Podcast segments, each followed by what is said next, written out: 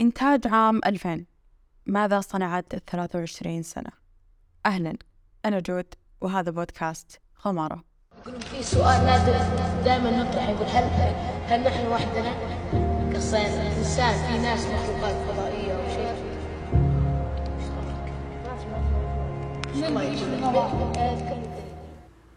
في حلقة اليوم دروس تعلمتها خلال أقل من ربع قرن بالطريقة الصعبة. بالطريقة الصعبة جدا. لكن نقدر نقول إنها صقلت شخصيتي بشكل يخليني ما أنساها. في أشياء تعلمتها خلال الكتابة اليومية. سبحان الله في أشياء لما تقعد مع نفسك وتفكر تكتشفها. الدرس الأول كيف أعبر عن حبي لنفسي؟ باختصار الحب هو الالتزام. في أي علاقة من وجهة نظري أرى أن أي علاقة تفتقر للالتزام محكوم عليها بالفشل منذ البداية. وإذا أنت ما التزمت مع نفسك راح يكون في نقص مرة كبير. أنا ما أتكلم عن الظروف اللي تخليك ممكن ما تلتزم لأننا ما نبغى نكون مثاليين حنا بشر. لكن المقصد ساعد نفسك بالالتزام. أبغى أتمرن مثلا أقرأ كلم شخص مختص خصص وقت أشترك بنادي سوي أي شيء ممكن يساعدك على الالتزام. أحس هذا الشيء راح يبني علاقة محبة وثيقة بينك وبين نفسك. والالتزام ترى باقي عكس الشغف. إذا التزمت ستصل.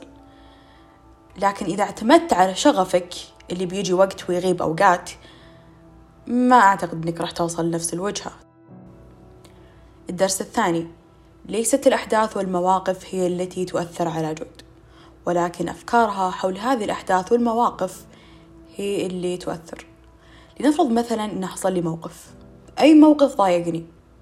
أفكاري حول الموقف هذا هي المؤثر الحقيقي لنفسيتي. هي سلسلة. أفكار تليها مشاعر ثم سلوك يعني بناء على الأفكار بتتكون مشاعري ومشاعري هذه بينتج عنها سلوك بهالحالة أغير الأفكار اللي هي أول شيء حول الموقف اللي ضايقني وتلقائيا راح يتغير الباقي. ممكن تكون أي مشكلة تافهة تعكر المزاج. مثلا أنا ما أقول إنه هذه مشكلة تافهة لكن مثال آه، صديقتي ما سألت عني في موقف معين. الفكرة التلقائية ممكن تكون وهذه أنت ما تقدر تتحكم فيها إنها مثلا ما تحبني ما تهتم فيني.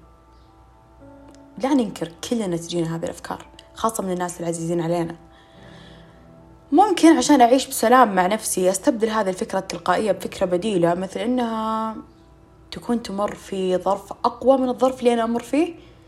بالتالي بتتغير مشاعري نحو الموقف هذا وراح أستطيع إني أتصرف بشكل صح وأتخطاه بشكل أفضل. ولا ننسى السبعين عذر والإسلام جاء مو بس بأساسيات تبني عليها حياتنا لا حتى المواقف اليومية قاعد يرشدك كيف تتعامل معها. فخذها بالمنظور اللي يناسبك. الدرس الثالث أخطائي قابلة للتعديل. أكثر الناس عالقين في الماضي بسبب أخطائهم. ما يحبون أنفسهم بسبب أخطائهم. بقول شيء واحد بس. باب التوبة دائما مفتوح. وهذا أكثر سبب ممكن يخليك تسامح نفسك لأن إذا ربي يسامح مين أنت عشان ما تسامح؟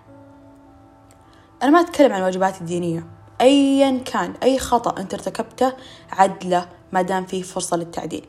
هذا الشيء بيفرق معك في محبتك لنفسك مرة كثير. ولا راح تبقى في نفس النقطة نقطة الماضي والدائرة المغلقة اللي تدور فيها حول نفسك وأخطائك. عدل دام في وقت وهون على نفسك لا زال في العمر بقية. الدرس الرابع الحكم على الأشخاص يقيدك فوق ما إنه يقيدهم لأنك تراهم من منظور جدا ضيق. وفي قالب معين وتتصرف معهم بناء عليه. فلا تحكم ودع الخلق للخالق. الدرس الخامس. غيرك ما يعرف دوافعك. إذا حصل لبس لا تتردد أبدا في توضيح موقفك. هذا يسمى تبرير. والتبرير مو بالضرورة دائما يكون خاطئ. بالعكس بعض الأحيان ممكن ترد على شخص متأخر أو تعتذر عن اجتماع بيكون لطيف جدا إنك تذكر السبب. وهذا بيدل على اهتمامك. أنت مو قاعد تبرر شيء الناس ما لهم علاقة فيه مثل أسلوب حياتك مثلا. في مواقف بالعكس يفترض عليك التبرير فيها. الدرس السادس والأخير. لا تحكم على نفسك أبدا في وضع نفسي غير مستقر لأن الصورة حتما راح تكون مشوهة وراح تظلم نفسك كثير. مثلا ما ذاكرت اختبار معين لسبب أنك فقدت شخص عزيز مثلا. هذا أدى إلى انخفاض طاقتك تحس إنه مخك ما عاد يقدر يستقبل معلومات. في هذه الحالة لا تقرر تكون قاضي وتحكم على نفسك لأنك تمر بوقت صعب وعصيب. لازم تضع عذر وهذا لا يتناقض مع الالتزام على فكرة لأني أعيد وأكرر إحنا بشر ولازم نكون مرنين مع أنفسنا. هذه كانت حلقة اليوم. شكرا لاستماعكم كونوا بخير.